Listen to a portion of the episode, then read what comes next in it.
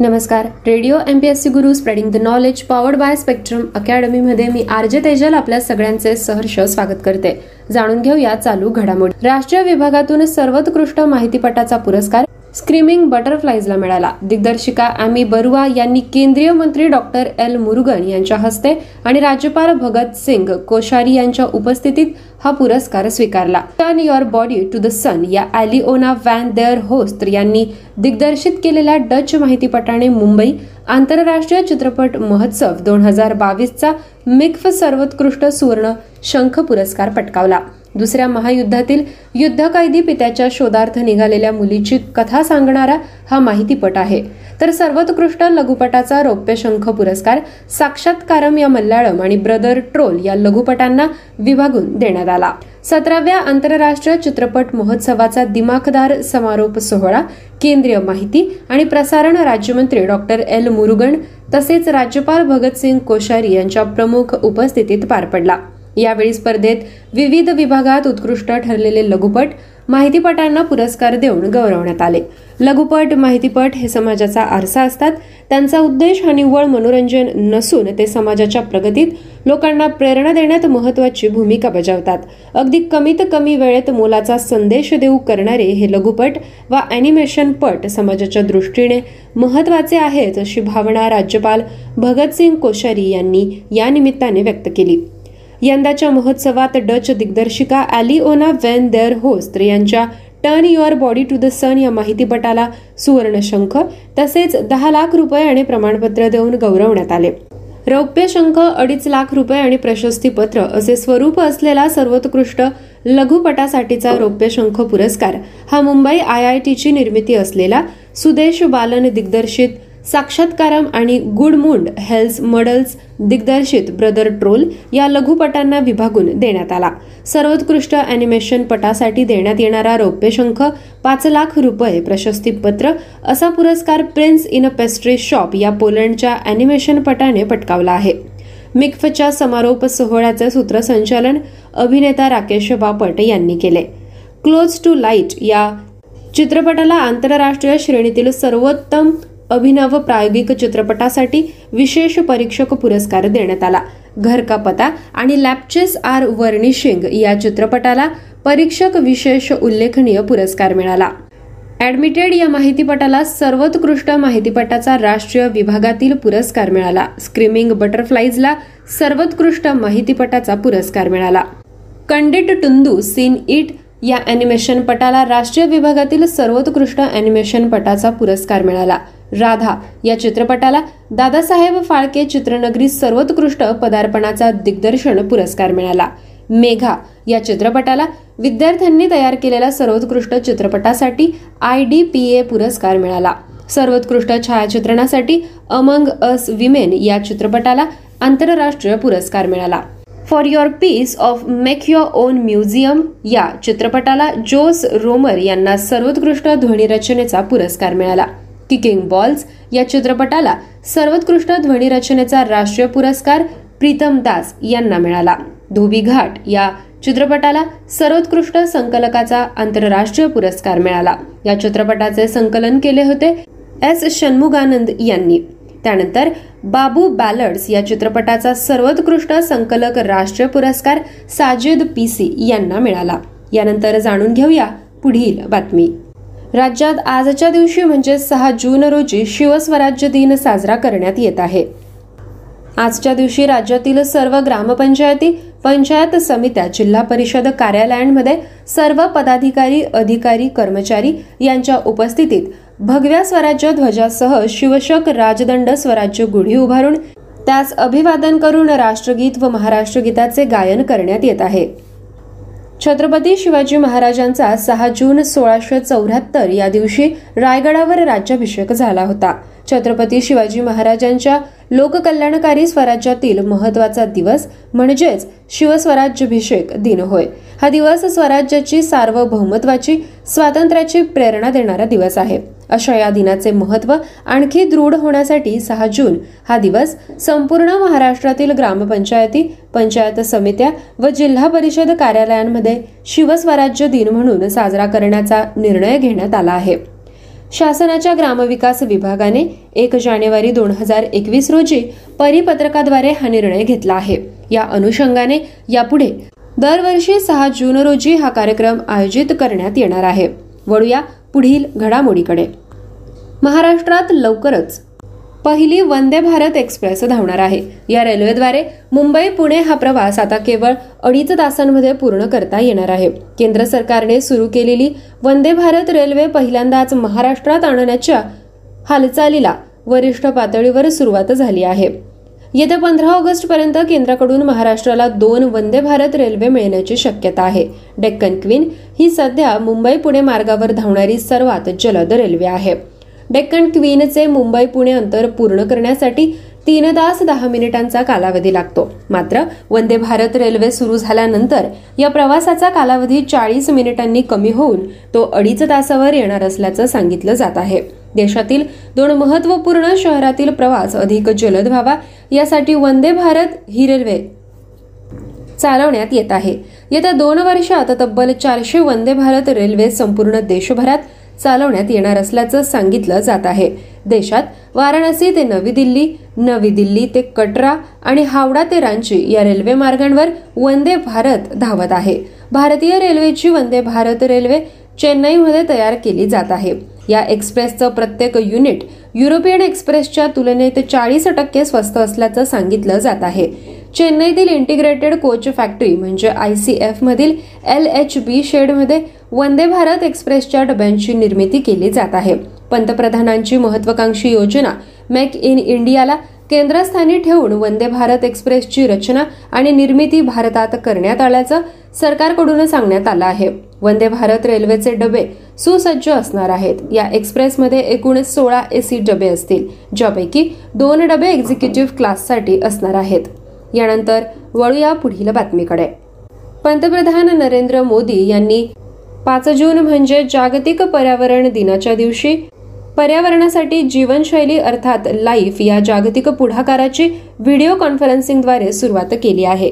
या कार्यक्रमाच्या माध्यमातून पर्यावरणविषयक जीवनशैली जगभरातील व्यक्ती, समुदाय आणि संघटना यांनी स्वीकारावी यासाठी प्रभावी आणि पाठपुरावा कसा करायचा या संदर्भात शिक्षणतज्ज्ञ, विद्यापीठे आणि संशोधन संस्था आदींकडून नवनवीन कल्पना तसेच सूचना मागवण्यासाठी life global call for papers या उपक्रमाने सुरू झाली आहे.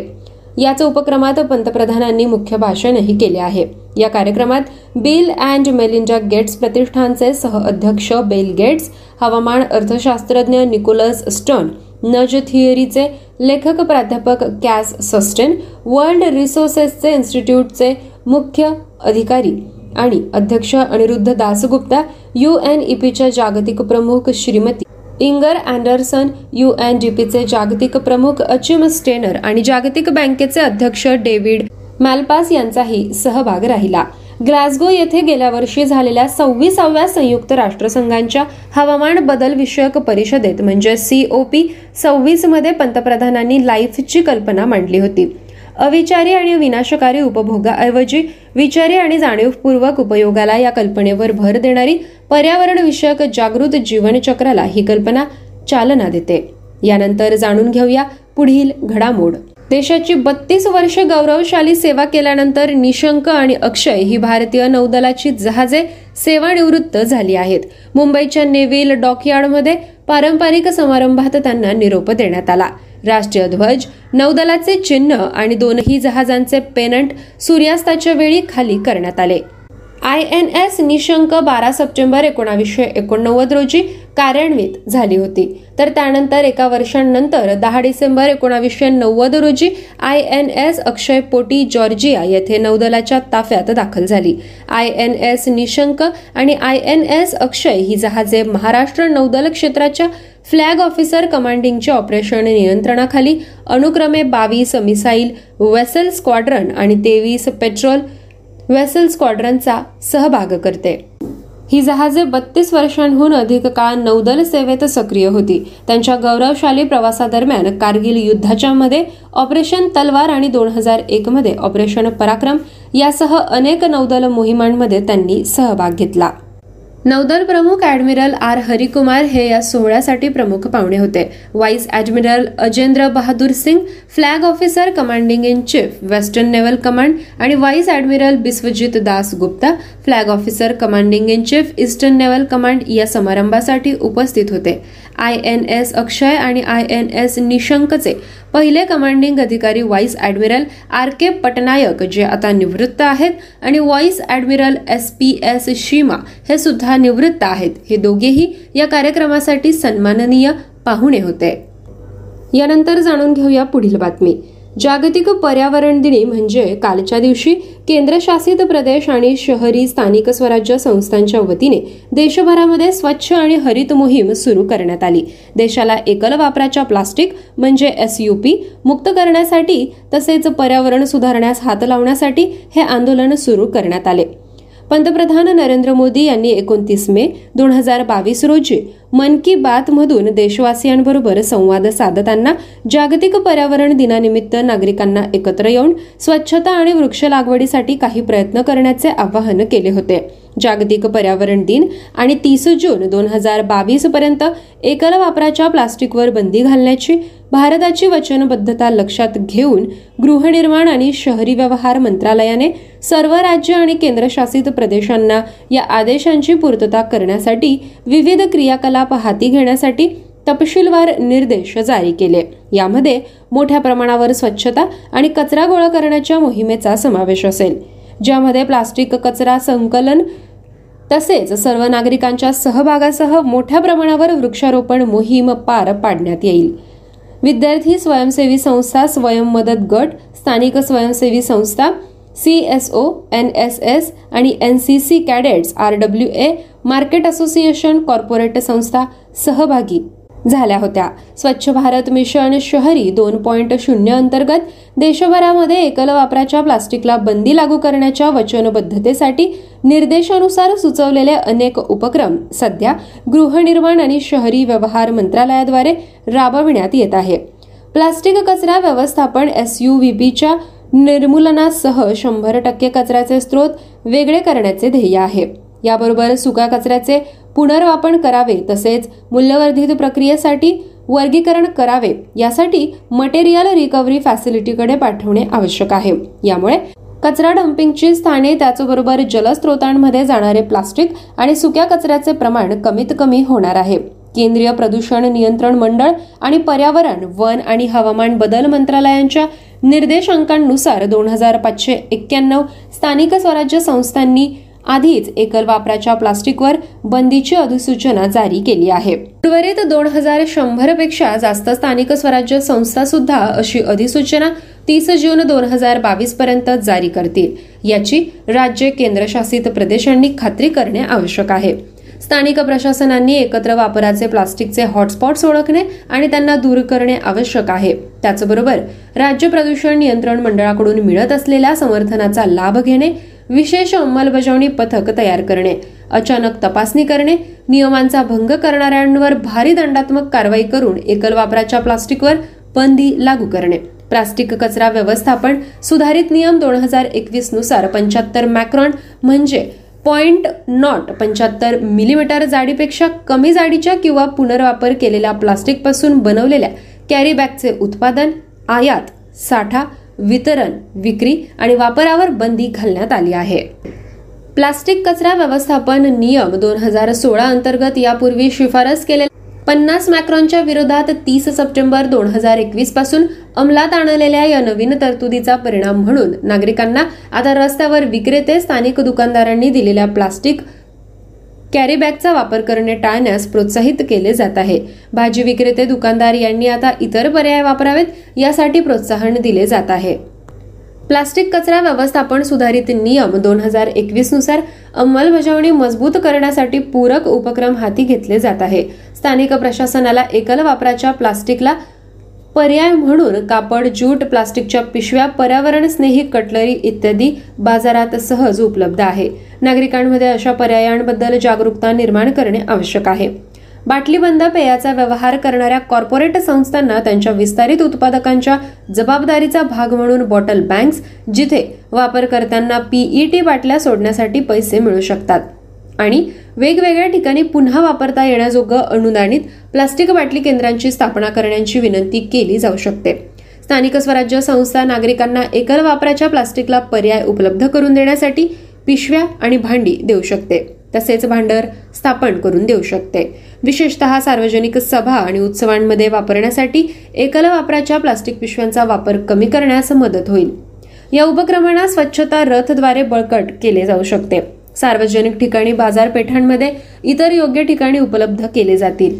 एकल वापराच्या प्लास्टिक पिशव्यांच्या वापराविरुद्ध जागरूकता पसरवण्यासाठी विविध पर्यायांचा लाभ घेणे गरजेचे आहे.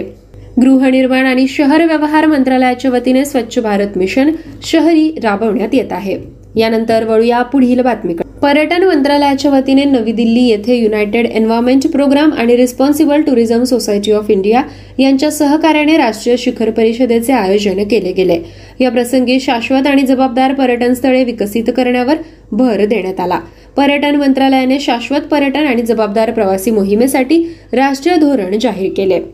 या प्रसंगी रणनीती, धोरण, दस्तऐवज, पर्यावरणीय शाश्वतता, जैवविविधतेचे संरक्षण आणि आर्थिक शाश्वतता, सामाजिक सांस्कृतिक शाश्वततेला चालना, शाश्वत पर्यटन, IEC आणि क्षमता वाढ यांसारख्या शाश्वत पर्यटनाच्या विकासासाठीच्या योजनांना धोरणात्मक स्तंभ म्हणून ओळखले जाते. स्वदेश दर्शन 2.0ची कल्पना शाश्वत आणि जबाबदार पर्यटन स्थळे विकसित करण्याच्या दृष्टिकोनासह सर्वांगीण विकास करणे ही आहे.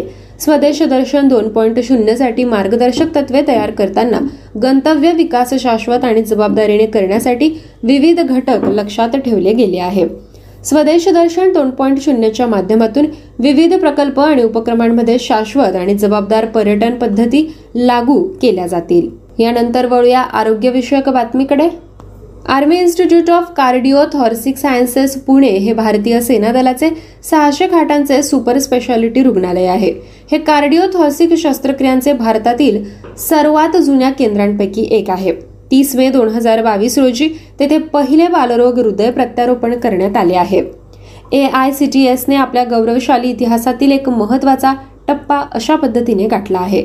निवृत्त लष्करी कर्मचाऱ्याच्या मोहम्मद फरदीन मंसुरी नावाच्या 14 वर्षांच्या किशोरवयीन मुलाला धाप लागणे आणि थकवा येणे या तक्रारीसाठी 2 वर्षांपूर्वी रुग्णालयात पहिल्यांदा दाखल करण्यात आलं होतं.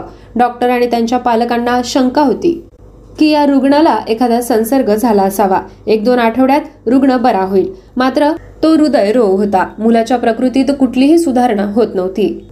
हृदय प्रत्यारोपणासाठी त्याला 18 महिन्यांपूर्वी स्वीकारण्यात आले. या तरुण मुलाचं वजन, रक्तगटाशी जुळणारं आणि प्रत्यारोपणासाठी सुरक्षितपणे आणता येईल एवढ्या अंतरावर हृदय उपलब्ध होणं हे या विशिष्ट प्रकरणामधलं आव्हान होतं. AICTSच्या पथकाला संभाव्य हृदयदात्यांसंबंधी सूचना मे महिन्यात मिळाली. ही एक 14 वर्षांची मुलगी होती. रस्ते अपघातात तिच्या डोक्याला गंभीर स्वरूपाची दुखापत झाली होती. तिचं वजन आणि रक्तगट प्रतीक्षा करत असलेल्या रुग्णाचं वजन आणि रक्तगटाशी जुळत होतं. दान करण्यात आलेलं हृदय घेऊन येण्यासाठी मोकळा रस्ता मिळावा यासाठी सैन्यदलाच्या दक्षिण मुख्यालयाच्या पोलीस पथकाने पुणे वाहतूक पोलिसांशी समन्वय साधला आणि केवळ 11 मिनिटांमध्ये हे हृदय AICTS पुणे येथे आणलं गेलं. प्रत्यारोपण करण्यात आलेल्या हृदयाला नव्या शरीरात आपली गती आणि प्रक्रिया सुरू करायला वेळ लागत होता. त्यामुळे रुग्णावर ECMO म्हणजे एक्स्ट्रा कॉर्पोरियल मेम्ब्रेन ऑक्सिजनेशन ही शस्त्रक्रिया सुरू करण्यात आली. 1960च्या दशकात अमेरिका आणि दक्षिण आफ्रिकेतल्या प्रयोगशाळांमध्ये सुरू झाल्यापासून हृदय विफलतेवरील हृदय प्रत्यारोपण शस्त्रक्रियेने मोठा पल्ला गाठला आहे. हे प्रत्यारोपण अनेक वर्षांचं प्रशिक्षण, तंत्रज्ञानातील सुधारणा, अनेक सराव यामुळे रुळलेल्या मानकांचं एकत्रित फलित आहे. याची व्यापकता आवाक्यात यावी यासाठी AICTSने हा प्रवास खडतर पद्धतीने पण यशस्वी सुरू केला आहे. आज अशा पद्धतीने आपण महत्त्वाच्या चालू घडामोडींचा आढावा घेतला आहे. पुन्हा भेटूया पुढील सत्रात. तोपर्यंत stay tune to radio MPSC Guru, spreading the knowledge, powered by Spectrum academy. धन्यवाद. नमस्कार दोस्तों, ये है radio MPSC Guru, spreading the knowledge, powered by Spectrum academy और मैं हूँ RJ तेजल. आप सभी का स्वागत करते हुए डेली करंट अफेयर्स अपडेट में आज का पहला अपडेट है महत्वपूर्ण दिन के बारे में। विश्व पर्यावरण दिवस को पर्यावरणीय कार्रवाई के लिए सबसे उल्लेखनीय दिनों में से एक माना जाता है। हर साल 5 जून को दुनिया भर में मनाया जाता है। दुनिया भर में जागरूकता बढ़ाने और पर्यावरण के लिए कार्रवाई करने के लिए संयुक्त राष्ट्र पर्यावरण कार्यक्रम विभिन्न कार्यक्रमों का आयोजन करता है। इस दिन का उद्देश्य पृथ्वी के प्राकृतिक पारिस्थितिकी तंत्र पर बढ़ते तनाव के खिलाफ कुछ कार्रवाई करने के लिए अधिक से अधिक व्यक्तियों के बीच जागरूकता पैदा करना है। एक स्वस्थ पारिस्थितिकी तंत्र का सीधा अर्थ है स्वस्थ आजीविका। इस ग्रह पर प्रत्येक जीव भोजन, वायु, जल और आवास के लिए पर्यावरण पर निर्भर है। संयुक्त राष्ट्र महासभा ने वर्ष 1972 में 5 जून को विश्व पर्यावरण दिवस के रूप में नामित किया था। इस वर्ष विश्व पर्यावरण दिवस केवल एक पृथ्वी थीम के साथ मनाया जा रहा है। अगला अपडेट है विज्ञान और प्रौद्योगिकी का। दिल्ली कस्टम्स ने आईसीडी गढ़ी हरसरू गुरुग्राम में परियोजना निगाह का शुभारंभ किया। दिल्ली कस्टम्स जोन के मुख्य आयुक्त श्री सुरजीत भुजाबल ने आईसीडी गढ़ी हरसरू गुरुग्राम में परियोजना निगाह का शुभारंभ किया। प्रोजेक्ट निगाह ICTM का उपयोग करने कंटेनर को ट्रैक करने की एक पहल है जो ICD के भीतर कंटेनर की आवाज ही बेहतर दृश्यता में सहयोग करेगा। यह कस्टम्स को लंबे समय से खड़े कंटेनरों में तेजी लाने और समय पर मंजूरी की निगरानी करने में मदद करेगा, जिससे प्रमुख रोकथाम जांचों को सुनिश्चित करने के साथ कारोबार में आसानी होगी। ICTM को कस्टोडियन मेसर्स GRFL के सहयोग से विकसित किया गया है। सभी प्रतिभागियों को परियोजना का लाइव डेमो दिया गया। पचपड़गंज कमिश्नरी के अन्य ICD के अधिकारियों और अभिरक्षकों ने भी इस समारोह में वर्चुअल रूप से भाग लिया। अगला अपडेट है शिखर सम्मेलन का। केंद्रीय राज्य मंत्री स्वतंत्र प्रभार विज्ञान और प्रौद्योगिकी मंत्रालय डॉक्टर जितेंद्र सिंह ने जम्मू के भद्रवाह में भारत के पहले लैवेंडर फेस्टिवल का उद्घाटन किया। बैंगनी या लैवेंडर क्रांति 2016 में केंद्रीय विज्ञान और प्रौद्योगिकी मंत्रालय द्वारा वैज्ञानिक और औद्योगिक अनुसंधान परिषद अरोमा मिशन के माध्यम से शुरू की गई थी। लैवेंडर रोजगार सृजन और अनुसंधान का एक अवसर है जो विकास के कई अवसरों को खोलता है। सिंह ने कहा कि इस त्योहार में देश भर के वैज्ञानिकों, प्रगतिशील किसानों और कृषि उद्यमियों द्वारा भाग लिया जा रहा है। सिंह ने कहा विज्ञान और प्रौद्योगिकी मंत्रालय के तहत CSIR अरोमा मिशन का उद्देश्य अंतिम उपयोगकर्ताओं, किसानों, उद्योग और समाज तक पहुंचने के लिए सुगंध से संबंधित विज्ञान और प्रौद्योगिकी विकसित करना है। अगला अपडेट है राज्य के बारे में। राजस्थान के मुख्यमंत्री अशोक गहलोत ने इंदिरा गांधी शहरी रोजगार योजना के कार्यान्वयन के लिए नए दिशा निर्देशों को मंजूरी दे दी है। योजना की घोषणा गहलोत ने 2022 से 23 के बजट में महात्मा गांधी राष्ट्रीय ग्रामीण रोजगार गारंटी अधिनियम यानी मनरेगा की तर्ज पर शहरी क्षेत्रों में रोजगार प्रदान करने के लिए की थी। नई शहरी रोजगार योजना के तहत शहरी क्षेत्रों में रहने वाले परिवारों को प्रतिवर्ष 100 दिन का रोजगार प्रदान किया जाएगा।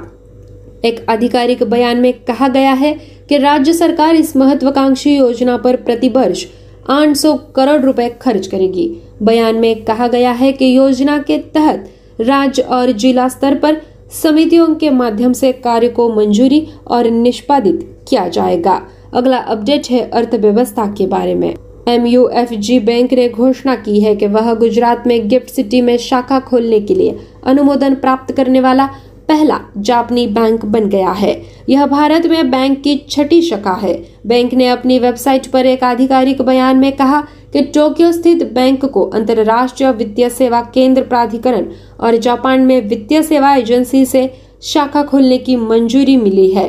MUFG बैंक, जिसने 1953 में मुंबई भारत में अपनी पहली शाखा खोली, उसकी वर्तमान में नई दिल्ली, चेन्नई, बंगलुरु और निमरना में 5 शाखाएं हैं। गिफ्ट सेंज में ब्रिगेड इंटरनेशनल फाइनेंशियल सेंटर में स्थापित की जा रही गिफ्ट सिटी शाखा के 2022 की पहली छमाही में खुलने की उम्मीद है। अगला अपडेट भी है अर्थव्यवस्था के बारे में। सूत्रों ने कहा कि सरकार ने हिंदुस्तान जिंक लिमिटेड में अपने 29.5 को बेचने के प्रस्ताव को मंजूरी दे दी है। इस प्रतिशत से सरकारी खजाने में लगभग 38,000 करोड़ रुपए आने की संभावना है। सूत्रों ने कहा कि इस संबंध में निर्णय मंत्रिमंडल की आर्थिक मामलों की समिति ने नई दिल्ली में अपनी बैठक में लिया, जिसकी अध्यक्षता प्रधानमंत्री नरेंद्र मोदी ने की। जैसा कि सरकार ने वित्तीय वर्ष 2022 से 23 में पीएसयू विनिवेश और रणनीतिक बिक्री से 65,000 करोड़ रुपए का बजट रखा है, यह निर्णय उसकी योजना और उसकी तरफ बढ़ावा देना है। सूत्रों ने कहा कि 124.96 करोड़ शेयरों का प्रतिनिधित्व करने वाली 29.5% हिस्सेदारी की बिक्री से मौजूदा बाजार कीमतों पर सरकारी खजाने को लगभग 38,000 करोड़ रुपए मिलेंगे। अगला अपडेट है अरुणाचल प्रदेश का। अरुणाचल प्रदेश में जूलॉजिकल सर्वे ऑफ इंडिया के वैज्ञानिकों ने बंदर की एक नई प्रजाति की खोज की है। अरुणाचल प्रदेश में प्रसिद्ध सेला दर्रे के बाद नई प्रजाति का नाम सेला मकाक रखा गया। जेरेसाई के एक अधिकारी ने बताया, यह बंदर आनुवंशिक रूप से क्षेत्र की अन्य प्रजातियों से अलग है। जेरेसाई के अनुसार सेला दर्रे में जो नई प्रजाति पाई गई है वह तवांग जिले के अरुणाचल मकाक प्रजाति से अलग है। जेरेसाई के वैज्ञानिकों ने कहा कि सेला दर्रे ने लगभग 2 मिलियन वर्षों तक 2 मकाक प्रजातियों के मिश्रण को रोका है। अगला अपडेट है रैंक और रिपोर्ट के बारे में। एसबीआई के रिपोर्ट के अनुसार वित्त वर्ष 2022 में भारत की जीडीपी वृद्धि दर 8.2 या 8.5% तक होगी। एसबीआई के आर्थिक अनुसंधान विभाग द्वारा जारी रिपोर्ट में कहा गया कि पारंपरिक तिमाही डेटा संशोधनों के रूप में अनिश्चितताएं क्वार्टर 4 के फाइनेंशियल ईयर 2022 में जीडीपी संख्याओं को प्लेग करती है, लेकिन संदेह भी व्यक्त किया गया है कि यह 3 से 3.5% की दहलीज पर पहुंच जाएगा। सरकार 31 मई को क्वार्टर 4 के फाइनेंशियल ईयर 2022 के जीडीपी संख्या जारी करने वाली है। एसबीआई ने रिपोर्ट में उल्लेख किया है कि 31 मई को फाइनेंशियल ईयर 2022 में प्रथागत तिमाही संशोधन के रूप में संख्याओं को समझना मुश्किल है। यह एक भविष्यवक्ता का दुस्वप्न बन सकता है। अगला अपडेट है बैंकिंग के बारे में। आधार सक्षम भुगतान प्रणाली लेन देन का लाभ उठाने वाले इंडिया पोस्ट पेमेंट बैंक के खाता धारकों को अब सेवाओं का उपयोग करने के लिए शुल्क देना होगा। हर महीने शुरुआती 3 एपीएस लेन देन जैसे एईपीएस नकदी निकासी, एईपीएस नकद जमा, एईपीएस मिनी स्टेटमेंट मुफ्त होंगे। हालांकि मुक्त लेन देन के बाद प्रत्येक लेन देन पर 20 रुपए और जीएसटी लगाया जाएगा, जबकि मिनी स्टेटमेंट के लिए लेन देन पर 5 रुपए और जीएसटी लगेगा। यह शुल्क 15 जून 2022 से प्रभावी होंगे। एईपीएस एक बैंक के नेतृत्व वाला मॉडल है जो आधार प्रमाणीकरण का उपयोग करके किसी भी बैंक के व्यापार करस्पॉन्डेंट के माध्यम से पीओएस पर ऑनलाइन इंटरऑपरेबल वित्तीय समावेशन लेनदेन की अनुमति देता है। अगला अपडेट भी है बैंकिंग के बारे में। बैंक ऑफ बड़ौदा की पूर्ण स्वामित्व वाली सहायक कंपनी बीओबी फाइनेंशियल सॉल्यूशंस और हिंदुस्तान पेट्रोलियम कॉर्पोरेशन ने national payment bank corporation of India के साथ साझेदारी में एचपीसीएल बीओबी को ब्रांडेड कॉन्टेक्टलेस रूप क्रेडिट कार्ड लॉन्च करने की घोषणा की है। कार्ड को एचपीसीएल ईंधन पंपों के साथ एचपी ऐप पर खर्च करने के लिए ग्राहकों को पुरस्कृत करने के लिए डिजाइन किया गया है। यह उपयोगिताओं, किरानों और डिपार्टमेंटल स्टोर पर खर्च के लिए त्वरित पुरस्कार भी प्रदान करता है। इस कार्ड का उपयोग जेसीबी नेटवर्क के माध्यम से दुनिया भर के व्यापारियों और एटीएम में किया जा सकता है। HPCL BOB RuPay contactless credit card के कार्ड धारक 24 रिवार्ड पॉइंट्स तक कमाने में सक्षम होंगे। दोस्तों, ये थी हमारी आज की करंट अफेयर्स की अपडेट्स। ऐसे ही अपडेट्स सुनने के लिए do stay tuned to radio MPSC Guru, spreading the knowledge, powered by Spectrum academy. आप सभी का बहुत बहुत शुक्रिया। नमस्कार दोस्तों, मैं हूँ आरजे तेजल, आप सभी का स्वागत करते हुए स्पेक्ट्रम अकेडमी के रेडियो एमपीएससी गुरु पे। आइए सुनते हैं आज की हमारी डेली करंट अफेयर्स क्विज। आज के क्विज का पहला सवाल है, के यानी कृष्ण कुमार कुन्नत का हाल ही में निधन हो गया है, उनका पेशा क्या था? विकल्प ए राजनीति तज्ञ, विकल्प बी गायक, विकल्प सी संगीत निर्देशक या फिर विकल्प डी लेखक। इस सवाल का सही जवाब है विकल्प बी। के नाम से मशहूर पार्श्व गायक कृष्ण कुमार कुन्नत का हाल ही में निधन हो गया, वह 53 वर्ष के थे।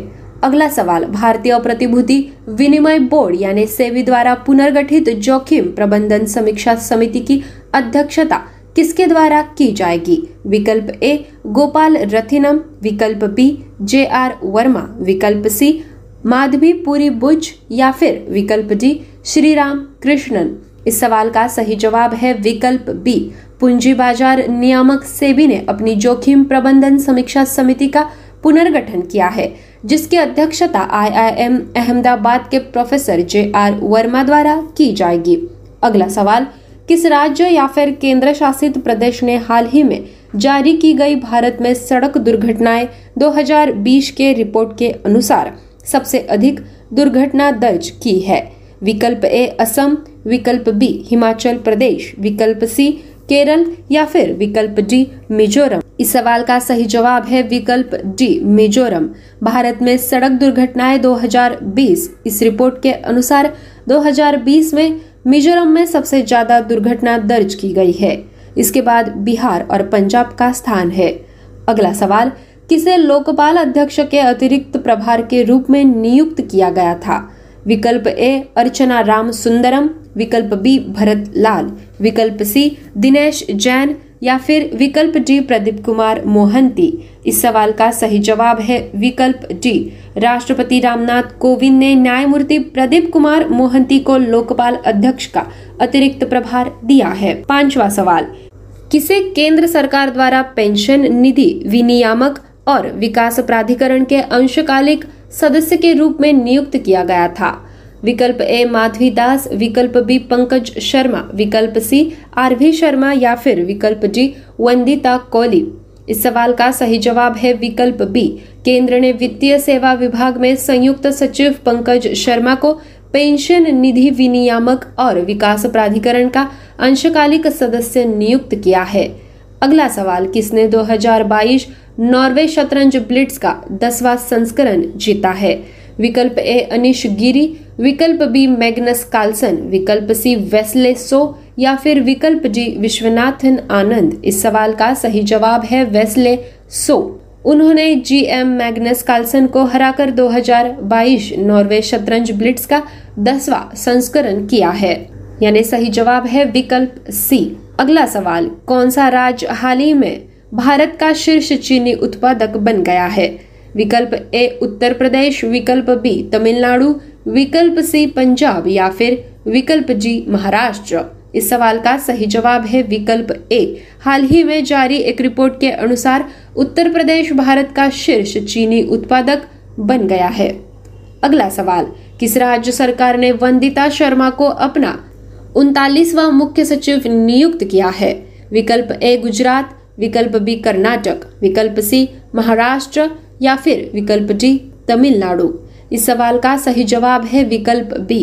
कर्नाटक सरकार ने वरिष्ठ IAS अधिकारी वंदिता शर्मा को राज्य का 39वां मुख्य सचिव नियुक्त किया है। अगला सवाल किस राष्ट्र ने संयुक्त अरब अमीरात के साथ एक मुक्त व्यापार समझौते यानी FTA पर हस्ताक्षर किए हैं? विकल्प ए इटली, विकल्प बी इजराइल, विकल्प सी फ्रांस या फिर विकल्प डी ऑस्ट्रेलिया। इस सवाल का सही जवाब है विकल्प बी। हाल ही में इजराइल ने संयुक्त अरब अमीरात के साथ एक मुक्त व्यापार समझौते पर हस्ताक्षर किए हैं। बढ़ते हैं आज के आखिरी सवाल की तरफ। डाक विभाग ने किस राज्य में पहली बार ड्रोन का उपयोग करके मेल वितरित किया है? विकल्प ए केरल, विकल्प बी तेलंगाना, विकल्प सी गुजरात या फिर विकल्प डी ओडिशा। इस सवाल का सही जवाब है विकल्प सी।